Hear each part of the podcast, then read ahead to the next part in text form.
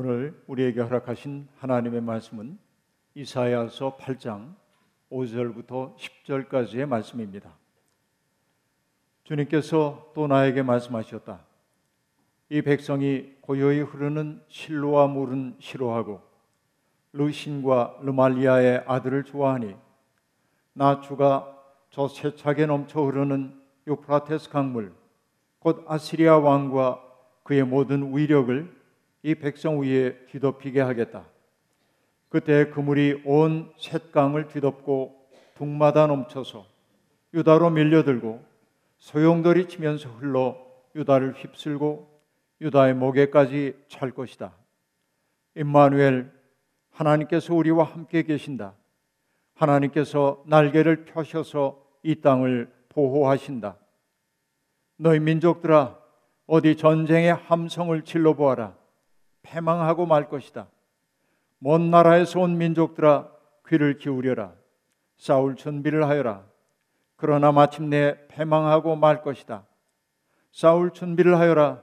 그러나 마침내 패망하고 말 것이다. 전략을 세워라. 그러나 마침내 실패하고 말 것이다. 계획을 말해보아라. 마침내 이루지 못할 것이다. 하나님께서 우리와 함께 계시기 때문이다. 이는 하나님의 말씀입니다. 감사합니다.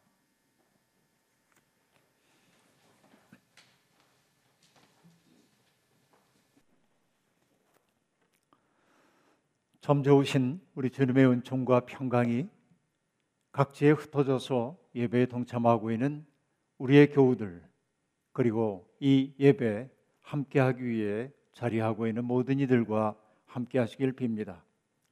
우리 모두에게 낯선 이런 상황이 조속히 종식되기를 바랄 뿐입니다. 그러나 아직은 조금 더 시간이 필요한 것으로 보입니다. 많은 사람들이 사회적 거리 두기를 실천하고 있습니다. 가까운 이들과 더불어 친밀한 교감을 나눌 수 없다는 사실이 이렇게 고통스러운 줄은 몰랐습니다. 고립감 때문에 괴롭다는 사람들도 많이 나타나고 있습니다. 그 때문인지 코로나 블루라고 하는 말도 신조어로 등장했습니다. 이것은 코로나 십구 사태 때문에 사람들이 느끼고 있는 우울증을 지칭하는 말입니다. 많은 사람들이 우울하다고 말합니다. 이런 때일수록 의도적으로라도 명랑한 기운을 유지하기 위해 노력해야만 합니다.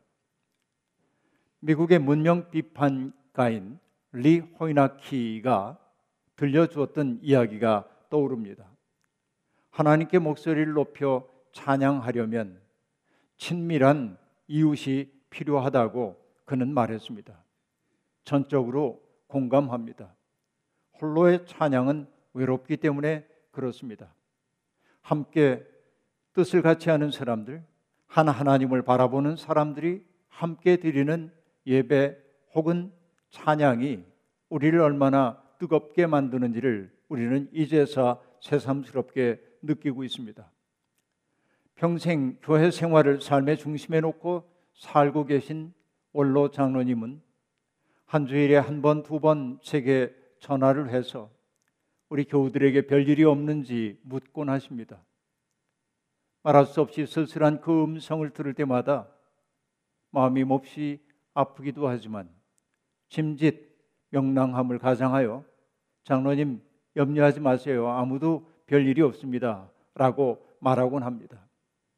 하지만 그 어조 속에 담겨있는 쓸쓸함은 가시지 않습니다. 마치 고향을 잃어버린 것처럼 그런 느낌으로 장로님은 계신 것 같았습니다.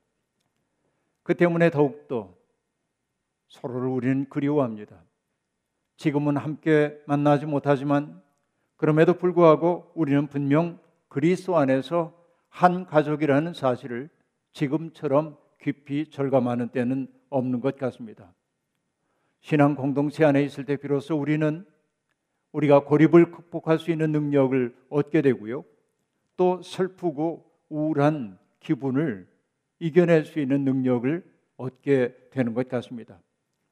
며칠 전 교우 한 분이 제게 동영상을 보내주면서 꼭 들어보라고 이야기를 했습니다.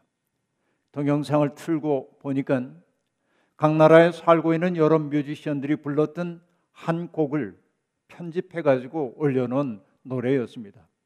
그 노래의 제목은 Stand By Me 라고 하는 노래였습니다.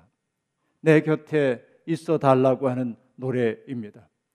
그 가사가 변형된 것인지는 모르겠지만 가사의 내용이 가슴 뭉클하게 다가왔습니다.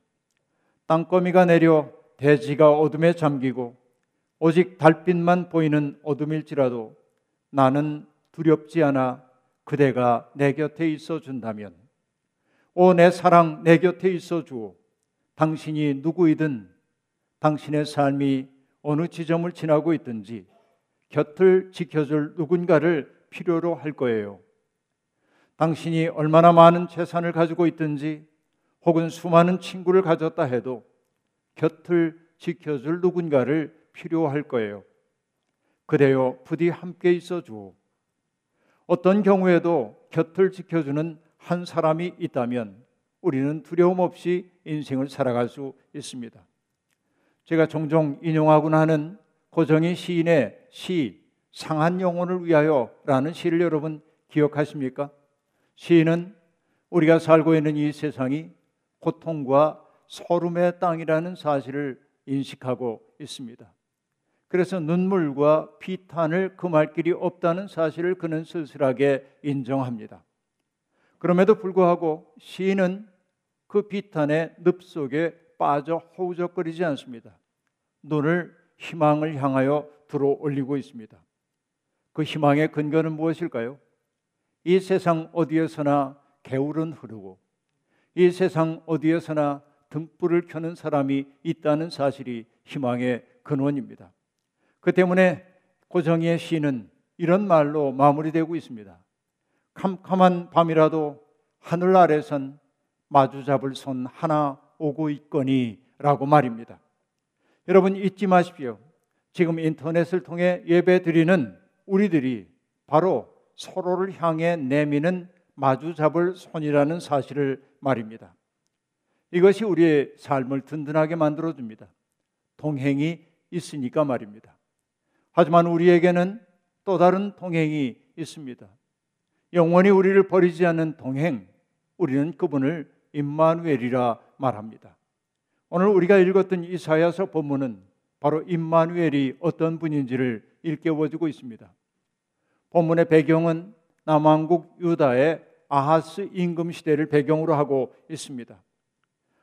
시리아 남쪽에서 조금씩 세력을 키워오던 아시리아가 충분히 자기들의 능력이 된다고 생각할 때 도처에서 침략 전쟁을 벌이면서 제국주의의 야욕을 품고 있었습니다. 시리아의 그 아시리아의 북쪽에 있었던 시리아, 성경에서는 암몬이라고도 말하는 나라입니다만 암몬과 그리고 북왕국 이스라엘은 큰 위협을 느낍니다. 그래서 시리아와 이스라엘이 동맹을 맺어 아시리아에게 저항하기로 했습니다. 이것을 일러 시리아 에브라임 동맹이라고 말합니다. 그러나 이 동맹군들은 자기들만의 힘으로 아시리아를 이겨낼 수 없음을 알았기 때문에 남왕국 유다도 동맹 속에 가담해 주기를 바랐습니다.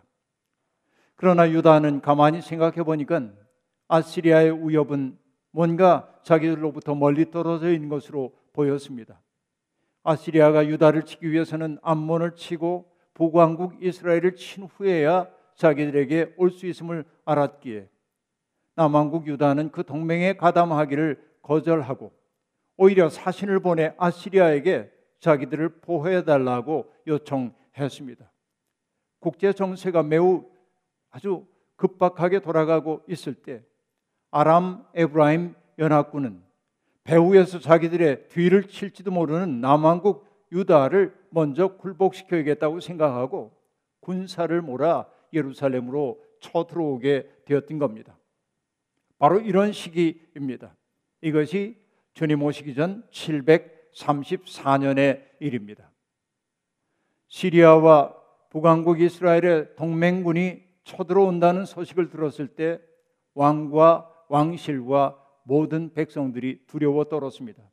마치 바람에 흔들리는 수풀처럼 그들의 마음이 속절없이 흔들렸습니다.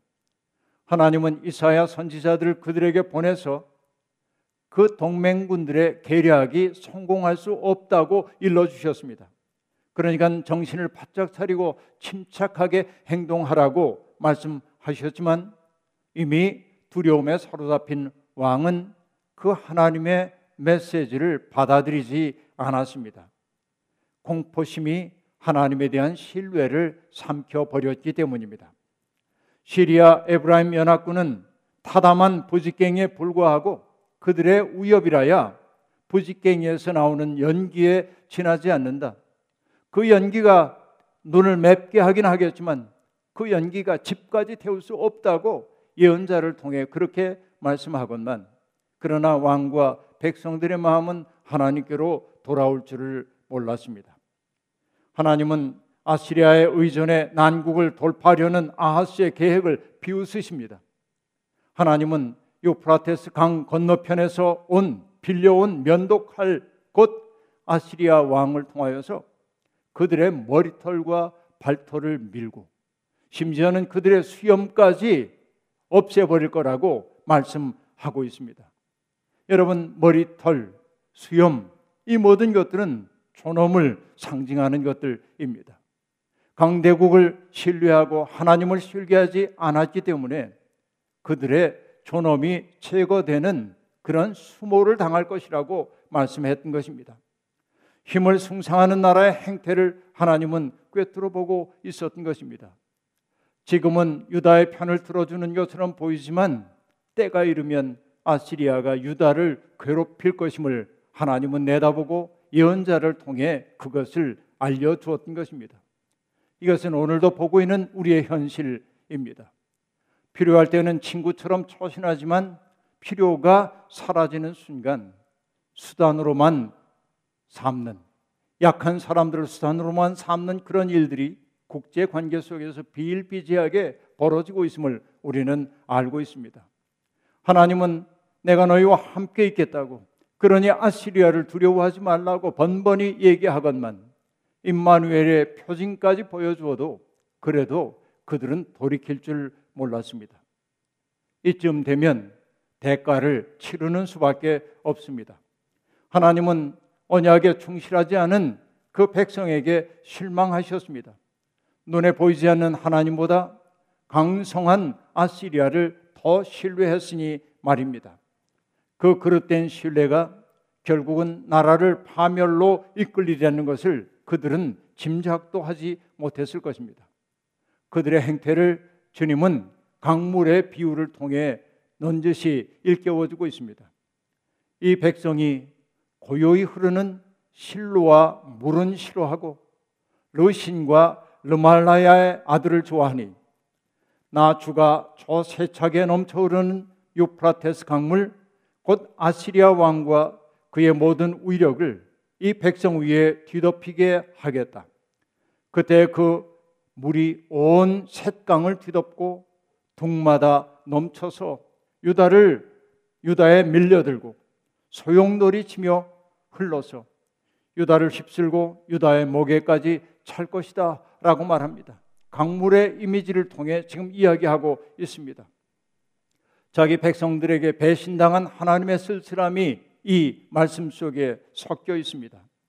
고요히 흐르는 실로와 물보다 유프라테스 강물을 더 신뢰하는 이들에게 닥쳐올 것은 그들이 경험해보지 못한 파멸입니다.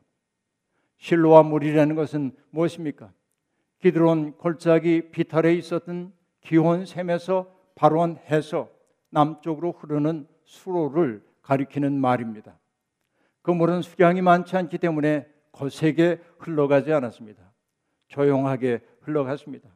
그래서 임금의 동산에 물을 공급하는 역할을 했습니다. 바로 그것이 실로암 물입니다. 하나님의 은혜는 때때로 그 실로암 물처럼 고요하여 잘 눈에 띄지 않는 경우가 많이 있습니다.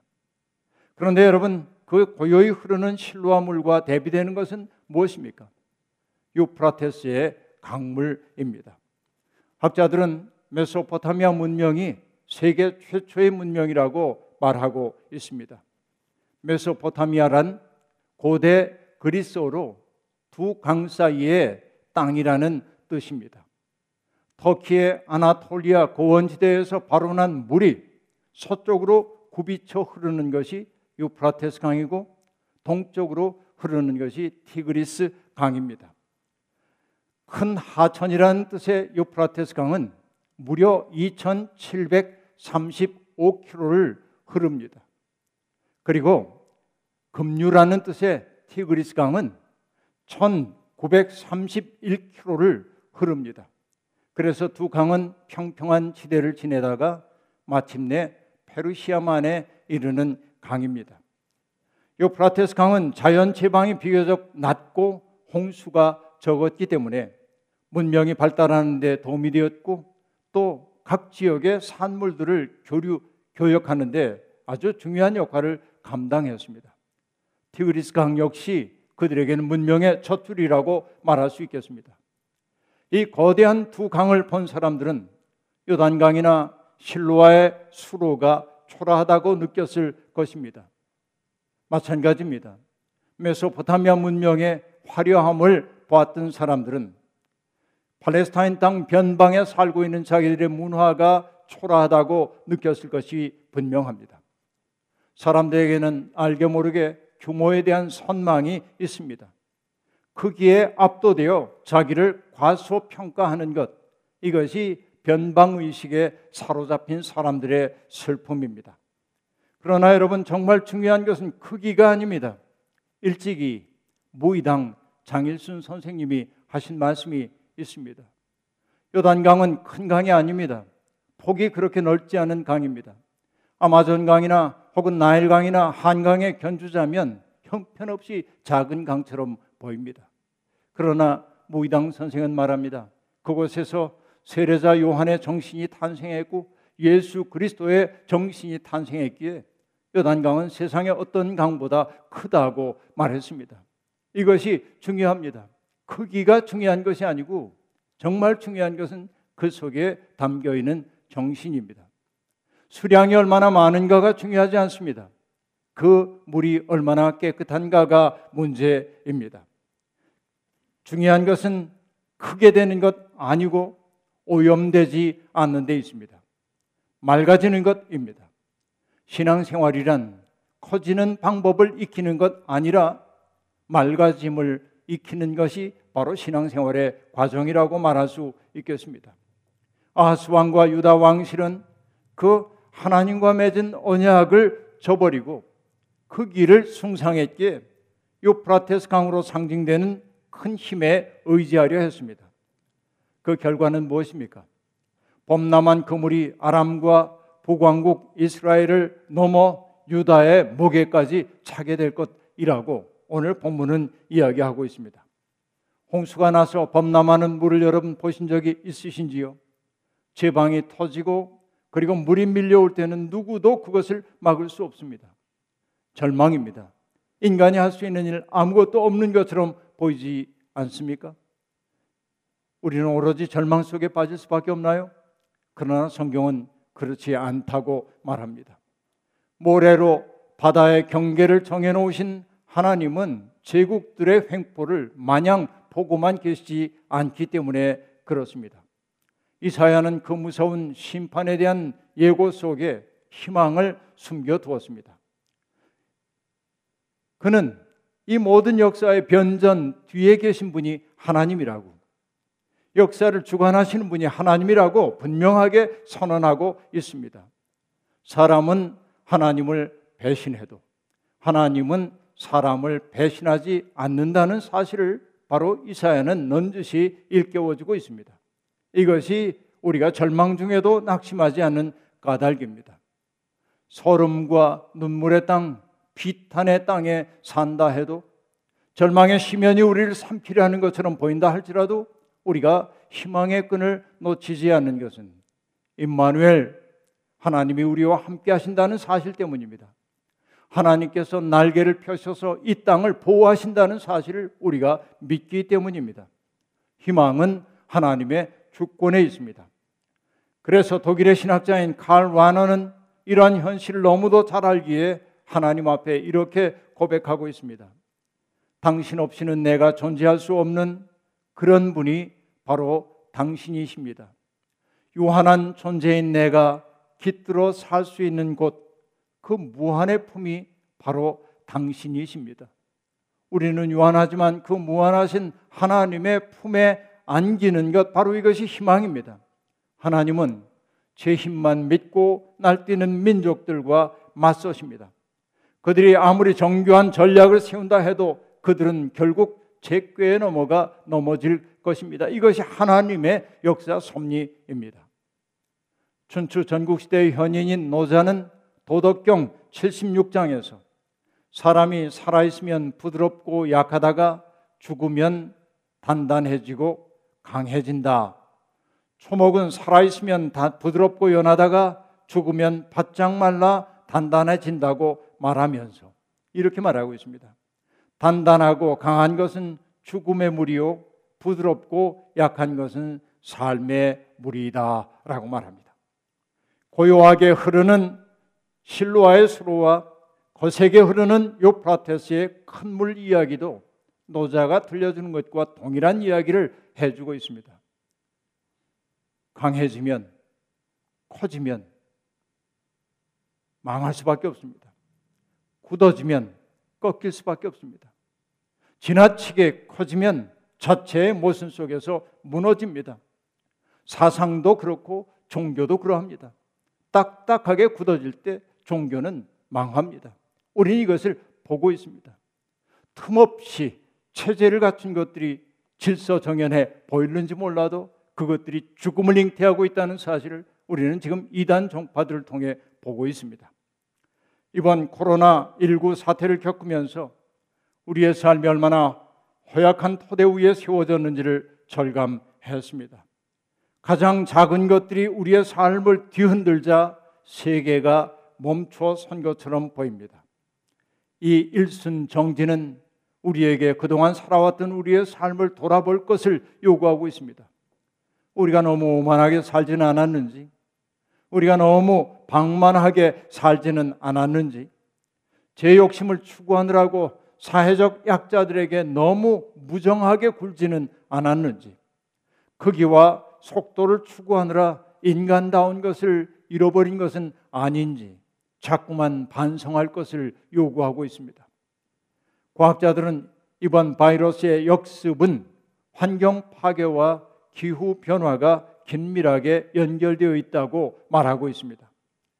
인간의 개발과 파괴로 서식지를 잃어버린 야생동물들이 인간 사회에 가까이 접근하면서 동물들 속에 머물고 있었던 바이러스가 인체로 건너오고 있다는 것입니다. 그러므로 우리는 이 문제를 질병의 문제로도 봐야 하지만 환경의 문제로도 봐야 합니다. 창조 질서가 파괴될 때 어떤 치명적 그런 결과가 다가오는지를 이 사태는 우리에게 보여주고 있습니다. 하나님이 우리를 보호하실 겁니다. 임마누엘의 하나님이 우리의 위기를 지켜주실 겁니다. 그럼에도 불구하고 이제 우리들은 새로운 일을 시작해야 합니다.